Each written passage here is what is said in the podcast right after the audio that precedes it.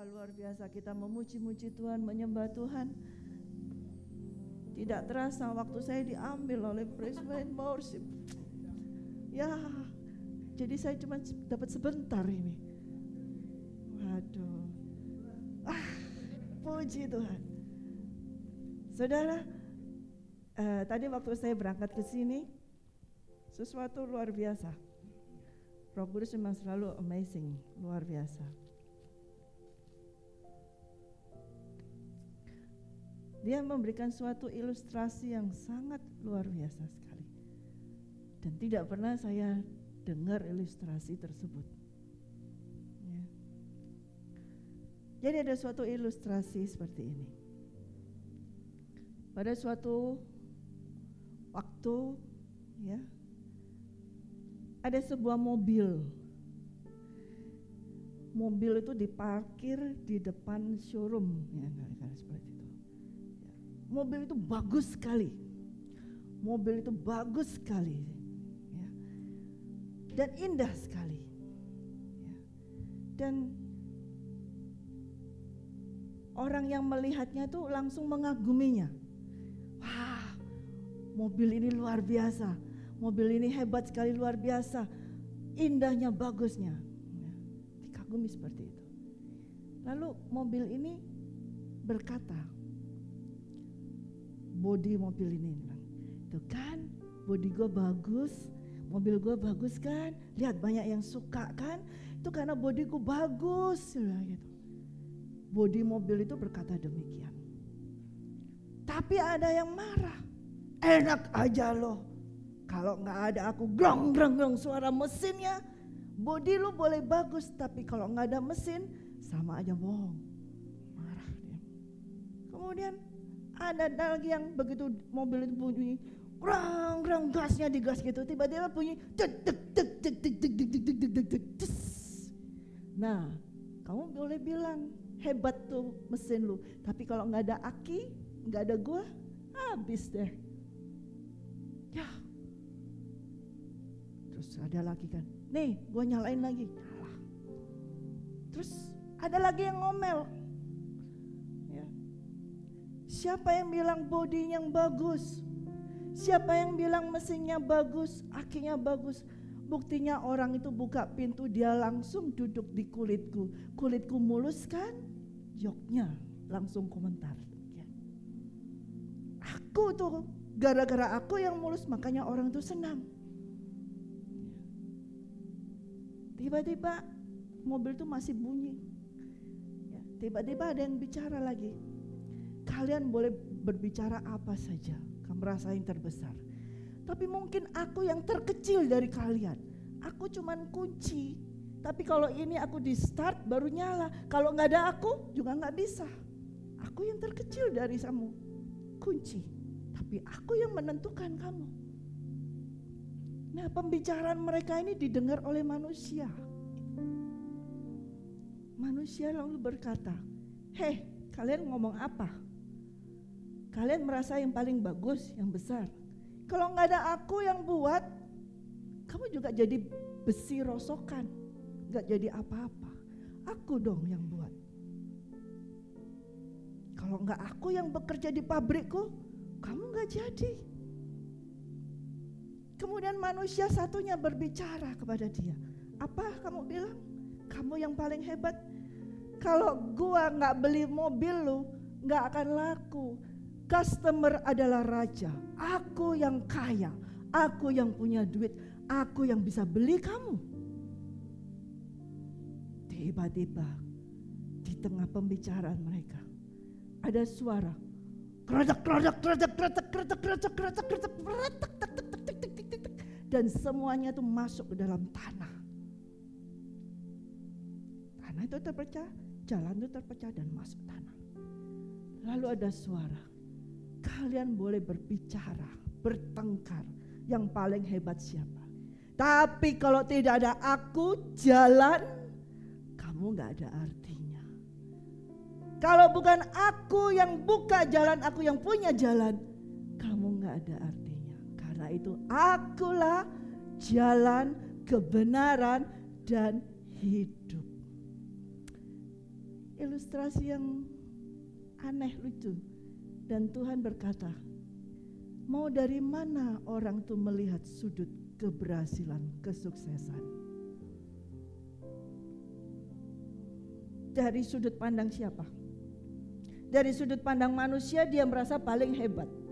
Dari sudut pandang benda, benda itu merasa aku yang bagus, aku yang hebat.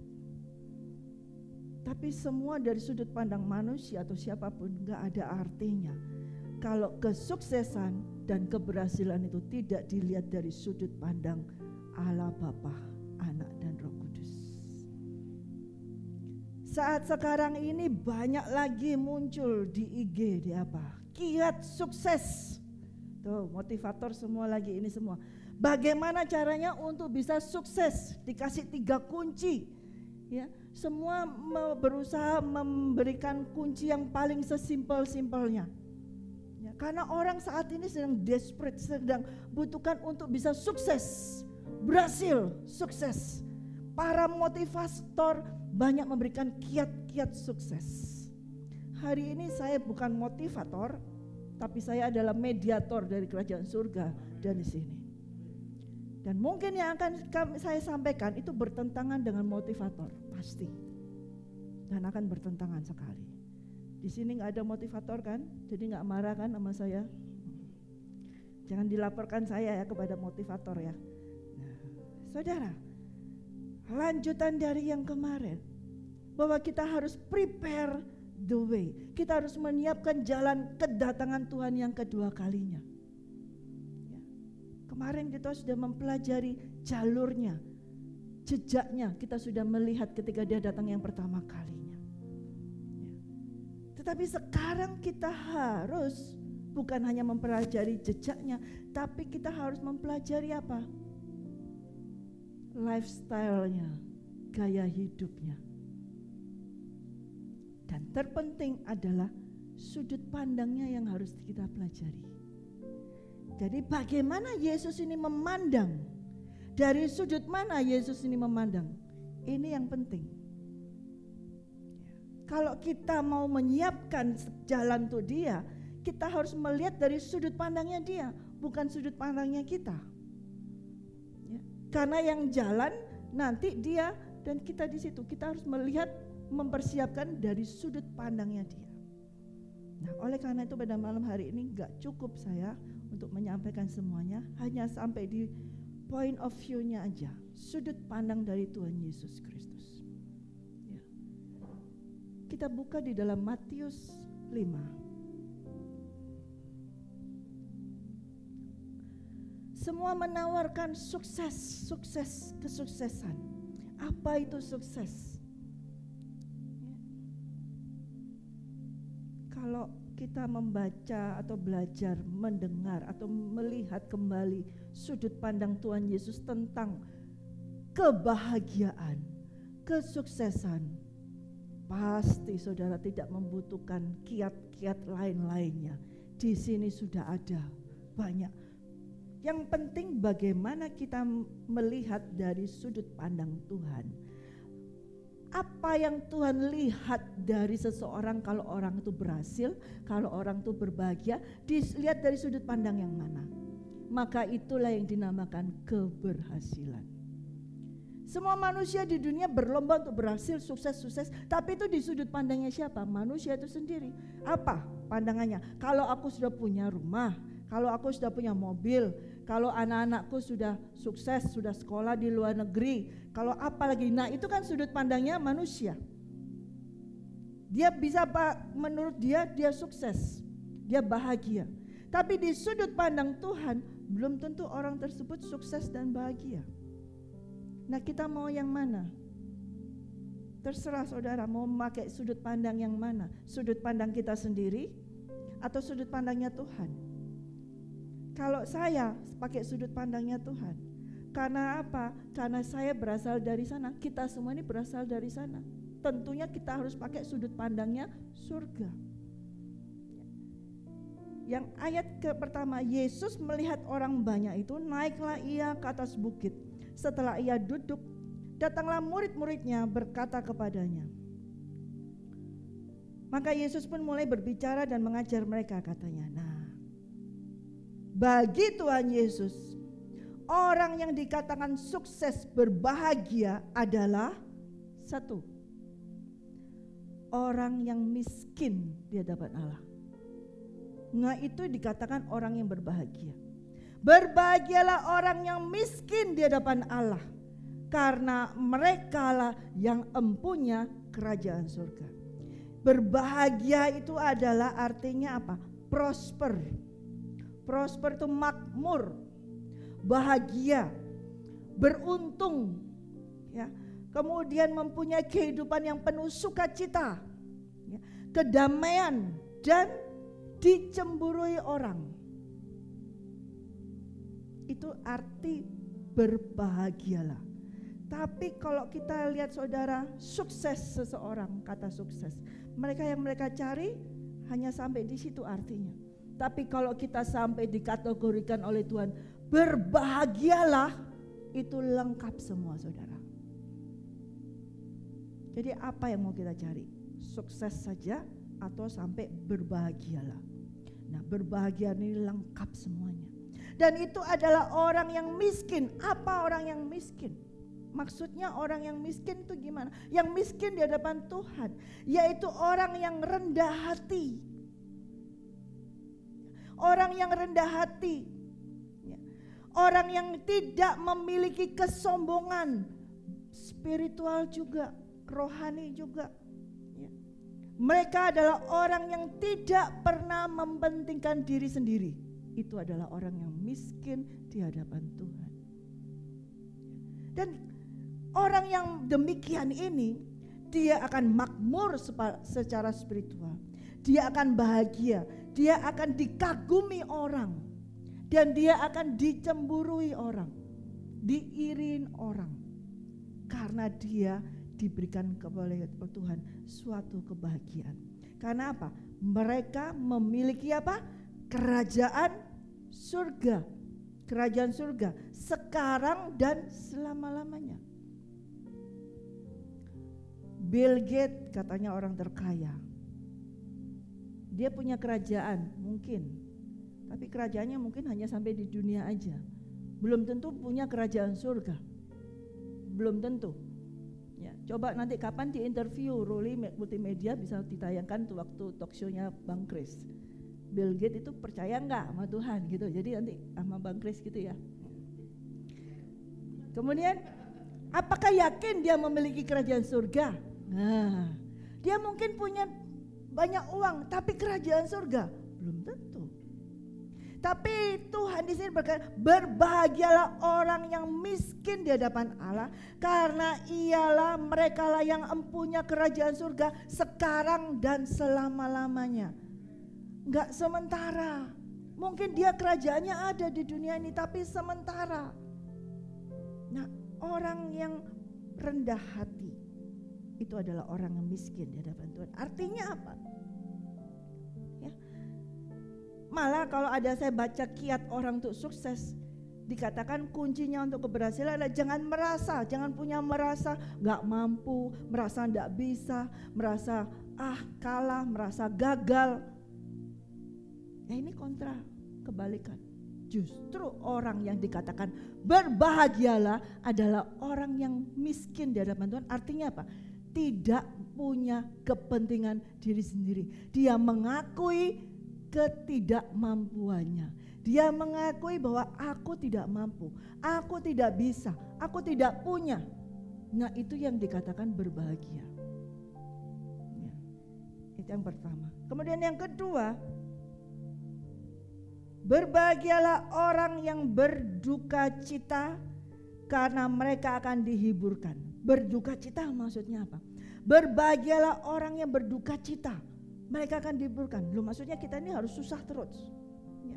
Orang yang berduka cita ini duka cita akan apa? Dia berduka cita akan dosanya dia. Dia tidak bermegah dengan dosanya dia, tapi dia sedih. Aku ini orang berdosa. Dia sedih, aku orang berdosa. Nah dikatakan dia akan berbahagia. Kenapa? Karena dosanya pasti akan diampuni. Makanya dia dikatakan dikategorikan orang yang berbahagia. Kalau orang itu berduka cita atas dosanya, artinya apa? Orang itu tahu dosanya. Sadar dan bertobat. Karena ada orang yang tidak mau bertobat, sekalipun tahu ia berdosa, tapi tidak mau bertobat. Dia dia tidak ada duka citanya, dia bersuka cita. Oke, nggak masalah ini salah. Oh salah seperti nggak masalah. Tidak ada duka cita. Kalau kita, aduh, aku berdo, berdosa terhadap Allah. Aku punya dosa ini. Kita sedih, kita berduka di situ. Dan itu akan dihiburkan dengan apa? Dosanya diampuni dan langsung disegarkan oleh kasih karunia Allah Bapa. Makanya dikatakan dihiburkan. Dihiburkan. Ketika kapan mereka dihiburkan? Ketika beban dosanya diangkat, dia bebas, dia terhibur, dia bersuka cita. Amin. Nah, itu adalah orang yang berbahagia di pandangan Tuhan Yesus. Itu adalah orang yang sukses di pandangan Tuhan Yesus. Ketika ada satu orang bertobat di pandangan Tuhan, orang itu sukses orang itu berbahagia. Ya, itu yang kedua. Ketiga, berbahagialah orang yang lemah lembut karena mereka akan memiliki bumi. Berbahagialah orang yang lemah lembut. Maksudnya lemah lembut gimana? Apakah kita harus lemah, kemulai seperti itu? Saya ini orang Surabaya. Kalau suruh ngomong seperti orang Solo, orang Jawa Tengah nggak bisa. Orang Surabaya ngomongnya bang bang bang bang kasar seperti itu. Ya bahasa saya itu bahasa Surabaya seperti itu. Jadi saya nggak pernah bisa untuk jadi lembut dalam artian ngomong yang lembut saya nggak bisa. Ya. Kenapa? Lembut. Apanya? ya, saya tidak bisa. Tetapi apa? Ya, orang yang lemah lembut itu siapa? orang yang hatinya mau dibentuk itu adalah orang yang lemah lembut. Ada orang bahasanya lembut, tapi hatinya keras sekali, kaku banget. Ngomongnya lembut, lemah, gemulai, tapi hatinya kaku. Nah, nah dikatakan lemah lembut itu bukan orang kita semua. Oh itu berarti mesti cewek. Tidak engkau para pria juga harus memiliki hati yang lemah lembut. Artinya hati yang mau dibentuk oleh Tuhan. Ya. Dan di dalam hatinya tidak ada tujuan jahat. Karena apa? Karena dia mau dibentuk. Jadi ketika dia sudah mau jahat, dibentuk, ya sudah nggak ada lagi jahat itu. Tidak akan pernah ada. Ya. Dan dia itu apa? Jiwanya manis, gak ada kepahitan Gak ada kepahitan. Ya, selalu manis. Ya. Itu kalau makan permen manis kan? Ya, makan permen manis ya. Uh -uh. Tidak ada permen yang pahit, tidak ada. Kalau jamu pahit, ya. Ini jiwa yang manis, selalu hatinya tuh manis. Dan tidak ada iri hati. Dan orang yang lemah lembut adalah orang yang bisa mengendalikan diri. Itu yang orang lemah lembut. Nah, Orang yang demikian itulah mereka akan memiliki bumi. Nah, kalau orang memiliki bumi berarti orang itu sukses kan? Kaya kan? Nah, ini sudut pandang Tuhan loh. Ya. Berarti orang yang lemah lembut itu akan memiliki bumi. Miliki bumi, miliki semuanya. Hasil bumi bisa didapat semuanya. Ya, berarti memiliki. Nah, itu dikatakan sukses, berbahagia. Ya. Dan berbahagia, berbahagianya itu bukan hanya sekedar, hai aku bahagia. Tapi betul-betul hidup yang berbahagia. Untung, bukan untung nama untung, tapi selalu beruntung. Ya. Selalu prosper, makmur. Ya. Dan diiri oleh orang banyak. Dan memiliki apa? Sejahtera sejahtera di dalamnya. Itulah orang yang berbahagia. Yang keberapa sekarang? Empat ya. Ayat 6. Berbahagialah orang yang lapar dan haus akan kebenaran. karena mereka akan dipuaskan. Berbahagialah orang yang lapar dan haus akan kebenaran. Siapa orang yang lapar? Ada yang lapar di sini? Belum jam 6 loh ya, belum jam 7 ya. Ada yang haus? Nah, kalau kita di sini kita lapar akan makanan. Ya. Saudara haus akan minuman. Tetapi Tuhan Yesus berkata, orang yang lapar dan haus akan kebenaran, ia adalah orang yang paling berbahagia. Artinya apa? Orang yang lapar dan haus ini artinya apa? Orang yang selalu mencari kebenaran firman Tuhan. Orang yang selalu mencari posisi yang benar dengan Tuhannya. Orang yang selalu mencari Tuhan. Itulah orang yang lapar dan haus akan firman Tuhan. Orang yang selalu mencari kehendak Tuhan. Mau berbuat apa? Tanya mencari apakah ini kehendakmu Tuhan? Apakah ini yang kau kehendaki untuk aku lakukan? Apakah engkau menghendaki aku mengerjakan ini? Apakah engkau menghendaki aku pergi ke kota ini? Selalu mencari kebenaran dari Tuhan. Itu adalah orang yang lapar dan haus akan kebenaran.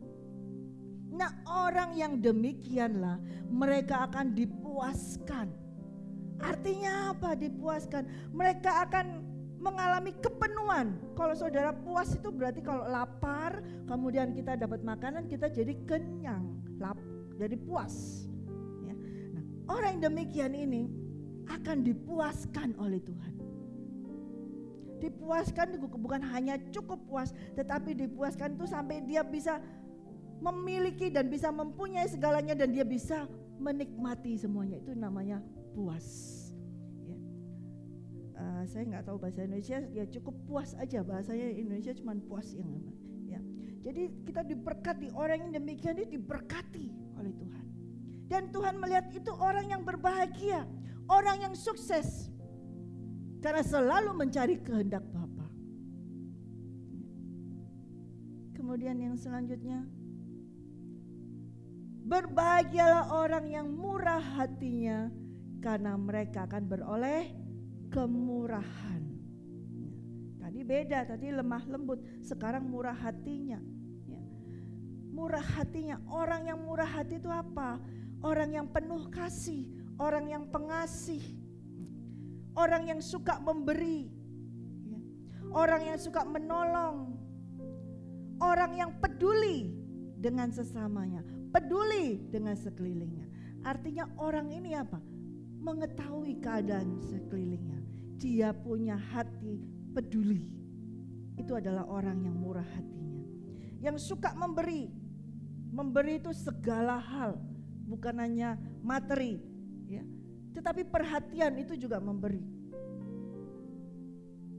Waktu itu juga memberi. Ya. Jadi orang yang selalu memberi tidak tidak bukan orang yang suka main berhitung kalkulator, tidak, bukan main hitung-hitungan seperti itu. Tapi orang yang selalu memberi, memberi, memberi tumpangan kah, memberi makanan kah, selalu memberi, selalu memberi. Nah, itu dikategorikan sebagai orang yang murah hatinya. Dan orang yang murah hatinya ini adalah orang yang berbahagia. Karena apa? Dia dipuaskan. Ya. Dia juga mendapat kemurahan dari Tuhan. Kalau dia murah hati, dia juga mendapat kemurahan dari Tuhan. Kemurahan dari Tuhan itu luar biasa. Ya. Luar biasa, beratus-ratus kali lipat dari yang hatinya dia murah hati itu. Jadi kalau dia memberikan misalnya sekian, ya, dia mendapat kemurahan dari Tuhan itu mendapat yang lebih besar lagi karena Bapa Allah Bapa itu sangat murah hatinya. Kalau dia mendapat kemurahan dari Bapa, betul-betul kemurahan, gak didiskon, gak ada diskon. Ya, kalau di toko di mana dikasih harga murah itu masih diskon, masih ada potongan tapi masih ada untungnya orang itu. Tapi kalau dari surga dari Bapa dikasih kemurahan semuanya diberikan. Dipuaskan semuanya dan dilindungi semuanya oleh Tuhan. Itu kemurahan Tuhan. Dan itu diberikan hanya kepada orang yang murah hati. Dan merekalah dikatakan orang yang sukses. Orang yang berbahagia. Selanjutnya, berbahagialah orang yang suci hatinya karena mereka akan melihat Allah. Orang yang suci hatinya apa nih? Siapa orang yang suci hatinya? Maksudnya apa orang yang suci hatinya? Berarti orang ini memiliki apa? Sifat dan karakter Allah.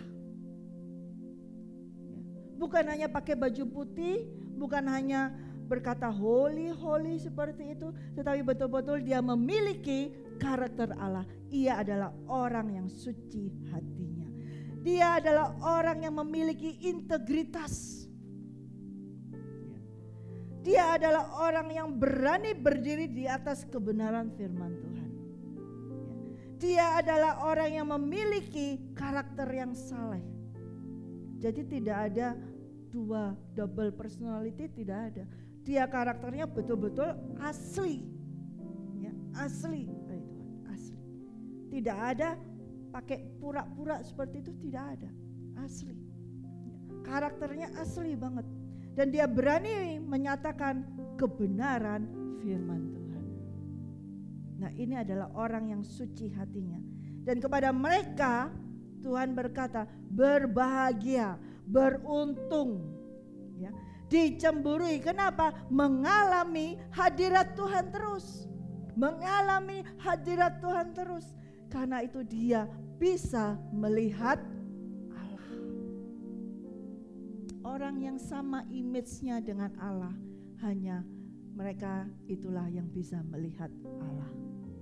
Yang karakternya sama, itu yang melihat. Nah, kalau orang bisa melihat Allah, itu bahagia. Saudara, di sini mungkin kalau saudara bisa melihat Jokowi atau melihat Presiden Trump atau presiden mana, saudara, ah, aku bahagia banget. Aku bahagia banget bisa melihat dia. Tapi Firman Tuhan berkata, Yesus berkata, orang yang suci hatinya berarti orang tuh bisa melihat Allah, orang itu yang berbahagia. Opa selalu ngomong kalau orang bisa melihat setan, orang itu apes katanya. Ya kan? Kebalikan. Ya jelas. Ngapain lihat setan? Ya kan? Kalau kita lihat Allah, apa dapatnya? Berbahagia. Sukses. Berbahagia kalau kita melihat Kapan kita melihat Allah? Bukan nanti kalau kita meninggal. Sekarang. Yesus berkata pada saat itu sekarang. Kalau kamu suci hatinya, kamu melihat Allah dan kamu masuk kategori orang yang berbahagia. Ya. Bahagia, beruntung, mempunyai sejahtera, damai sejahtera yang luar biasa. Karena apa? Dia memiliki pengalaman yang berkenan dengan Tuhan. Dia memiliki hidup berpengalaman dengan Tuhan. Hidupnya terus bersama dengan Tuhan. Dia ada suatu pengalaman pribadi dengan Tuhan. Nah itu berbahagia sekali.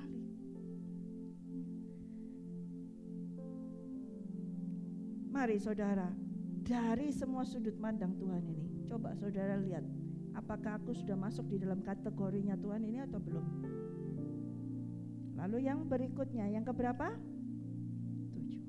Berbahagialah orang yang membawa damai, karena mereka akan disebut anak-anak Allah. Berbahagialah mereka orang yang membawa damai, yaitu yang sering katakan peacemaker, yang selalu membuat damai, orang yang sukanya membuat damai, ya, tidak membuat peperangan, tidak mencari masalah, itu namanya trouble maker. Tapi ini peacemaker, selalu membawa damai. Selalu di situ ada masalah, dia membawa damai. Di situ ada masalah, dia bawa damai seperti itu. Nah, orang yang demikian selalu memelihara kedamaian. Dia tidak akan mau ribut dengan orang. Dia tidak cari-cari masalah, tidak mau ribut. Halo damai berdamai. Damai bukan damai seperti apa, tapi betul-betul damai yang damai sejahtera dari Tuhan yang dia punya. Ya, damai sejahtera. Nah orang yang demikian, ya, dia akan disebut anak-anak Allah karena apa? Karakternya Allah nampak di dalamnya. Kalau anaknya iblis suka buat onar. Anaknya iblis suka buat perang, mengadu domba supaya orang bertengkar. Itu iblis membuat dusta. Itu karakter dari anaknya iblis. Tapi kalau orang yang selalu membawa damai, malah yang meretak didamaikan, di situlah muncul karakter Bapa, karakter Allah. Makanya ia dikatakan berbahagia karena dia adalah anak-anak kalau kita disebut di sudut pandang Tuhan kita ini anak-anaknya, berarti kita adalah orang-orang yang berbahagia. Tapi kalau kita dilihat dari sudut pandangnya, engkau troublemaker, engkau selalu buat onar, engkau selalu mengadu domba, engkau selalu memecah belah. Berarti kamu bukan anakku, kamu anaknya iblis. Maka dikatakan bukan berbahagia.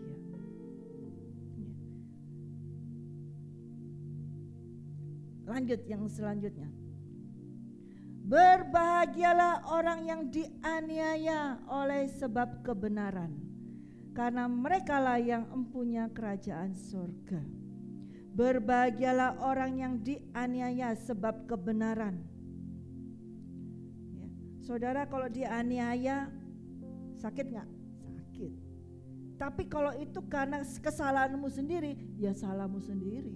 Tapi bila itu oleh karena kebenaran firman Tuhan, dikatakan engkau akan berbahagia karena engkau mempunyai kerajaan surga. Ketika kita dianiaya, orang menghina kita, orang mengejek kita atau orang e, melakukan yang tidak benar terhadap kita. Tapi bila itu adalah karena Yesus Kristus, karena hubungan kita dengan Tuhan Yesus Kristus, maka kita dimasukkan kategori kita orang yang berbahagia. Dan ketika kita berbahagia itu sama, kita juga dihiburkan oleh Tuhan, kita akan mendapat berkat dari Tuhan, kita mendapat damai sejahtera dari Tuhan. Ya. Kita masuk dalam orang-orang yang berbahagia. Ya. Berbahagialah kamu jika karena aku kamu dicela dan dianiaya dan kepadamu difitnahkan segala yang jahat. Bersukacitalah dan bergembiralah karena upahmu besar sekali di surga. Sebab demikianlah yang telah dianiaya nabi-nabi sebelum kamu. Jadi Tuhan berkata bahwa ketika kita dicela orang, ketika kita dianiaya dan ada orang yang memfitnah yang jahat kepada kita, kita harus tetap bersukacita dan bergembira dan kita masuk dalam kategori orang yang sukses, yang berbahagia. Karena apa? Karena diberkati oleh Tuhan, karena dibeli damai sejahtera dan kita dihiburkan sekali pada saat itu kita dalam kesesakan, di dalam penganiayaan sakit, tapi kita dihiburkan. Dihiburkan.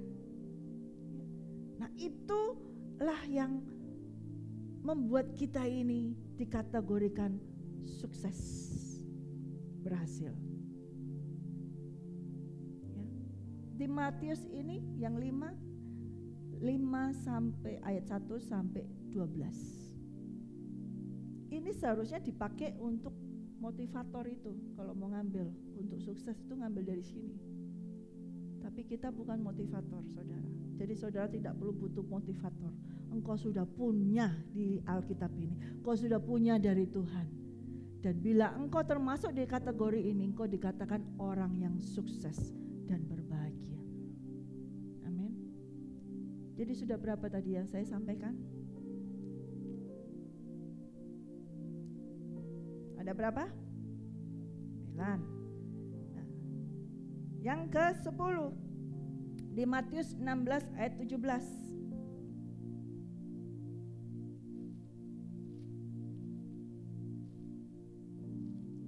ayat 17. Kata Yesus kepadanya, "Berbahagialah engkau Simon bin Yunus, sebab bukan manusia yang menyatakan itu kepadamu melainkan Bapakku yang di surga." Orang yang dikategorikan bahagia adalah orang yang menerima karunia untuk bisa mengaku Yesus adalah anak Allah, itu adalah orang yang berbahagia. Pada saat itu Petrus menerima karunia dari Bapa untuk dia bisa mengaku Yesus Kristus adalah Mesias dia termasuk di dalam kategori orang yang berbahagia. Saudara sudah mengaku Yesus Kristus adalah Allah? Siapa? Yesus Kristus adalah Allah, anak Allah? Saudara sudah mengaku? Berarti engkau adalah orang-orang yang berbahagia. Karena bukan dari kita yang mengutarakan itu, tapi Bapa itu sendiri yang ada di dalam. Jadi saudara jangan mencari kebahagiaan di luar sana lagi. Kebahagiaanmu ada di dalam sini. Ada di sini. Ketika engkau setiap saat engkau mengaku Yesus engkau adalah Tuhan juru selamatmu, engkau orang bahagia. Yesus engkau adalah anak Allah, engkau orang bahagia. Yesus engkau adalah Mesias, engkau adalah orang bahagia. Jangan cari bahagia lagi, engkau adalah orang yang berbahagia. Amin.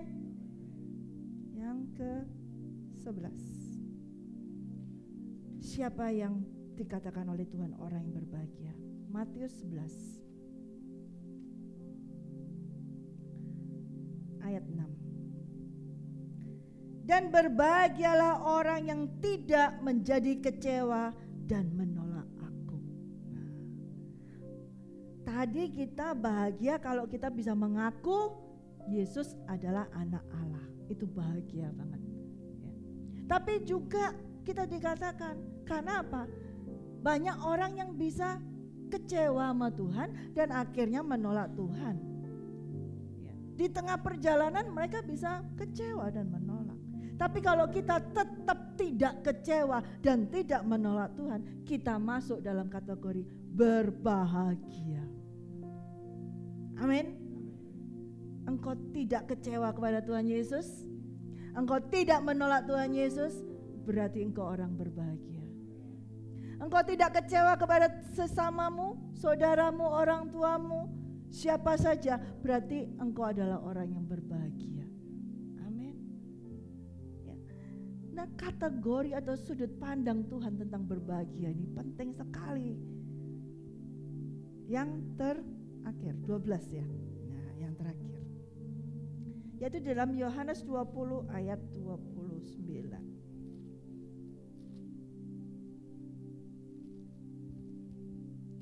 Yohanes 20 ayat 29. Kata Yesus kepadanya, "Karena engkau telah melihat aku, maka engkau percaya. Berbahagialah mereka yang tidak melihat namun percaya. Berbahagialah mereka yang tidak melihat namun percaya." Saudara sudah melihat Tuhan Yesus secara fisik? Belum. Tapi engkau percaya Yesus Tuhan Allah? Berarti engkau orang berbahagia. Karena dari sudut pandang Tuhan, setiap orang yang percaya kepadanya adalah orang yang berbahagia. Ada 12 orang yang dikatakan berbahagia, dikategorikan. Tipe 12 tipe orang yang dikategorikan dia orang yang sukses, berbahagia. Apakah engkau semua masuk di dalam semuanya itu? Amin. Jadi kalau kita ini sudah tahu sudut pandang Tuhan, tentang kita. Kita nggak usah cari orang lain lagi untuk membahagiakan kita. Kita tidak cari lagi bagaimana untuk bisa sukses. Ini saya berikan hari ini. Bukan kunci, bukan kiat yang saya berikan. Tapi point of view from Jesus. Sudut pandang dari Tuhan Yesus tentang engkau, tentang kebahagiaan kita, tentang kesuksesan kita bukan kiat yang saya berikan. Jadi kalau ini kita masuk pakai kita kacamatanya Tuhan, kacamatanya Tuhan yang kita pakai, maka kita akan melihat. Berarti kalau saudara-saudara sudah sudah mengikuti tadi dari 1 sampai 12, berarti engkau sudah melihat berarti aku sudah berbahagia loh mestinya. Ya kan gitu kan? Aku sudah termasuk orang berbahagia. Nah, kalau bila belum ya coba cek dari yang tadi sudut pandang Tuhan itu. Apakah ada yang miss, apa yang ada yang terselip atau ada yang belum? Nah, mumpung ada waktu, bisa kita renovasi, bisa kita perbaiki. Ya. Nah, kembali kita harus membersihkan jalur ini dengan sudut pandangnya Tuhan. Jangan dengan sudut pandang kita sendiri. Kalau kita mau sukses, kalau kita mau berbahagia, kita harus pakai sudut pandang Tuhan. Ya, karena Dia yang melihat kita, saudara, dan yang memberikan semuanya kepada kita adalah Dia. Saudara ingat uh, ilustrasi tadi? Ya, artinya apa? Kamu boleh sombong, kamu boleh menonjolkan jenis semua, tapi semuanya itu tidak ada artinya dibandingkan apa yang Tuhan berikan. Jadi semua kesuksesan yang kita capai, kau sukses dalam menggembalakan, kau sukses di dalam pemain musik, kau sukses di dalam memuji, memuji, memimpin pujian, kau sukses di dalam segala hal. Tapi bila itu tidak masuk di koridor kategori sudut pandang Tuhan, engkau tetap bukan orang yang sukses. Malah nanti akan masuk di waktu yang berikutnya. Yaitu yang akan dikecam oleh Tuhan. Ini Tuhan berkata, berbahagialah. Aduh enak loh Tuhan berkata, bless.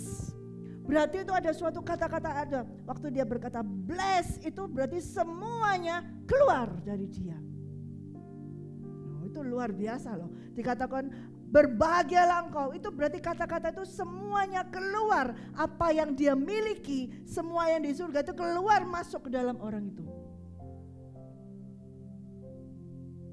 ada juga nanti yang dikatakan celaka. Nah itu bahaya.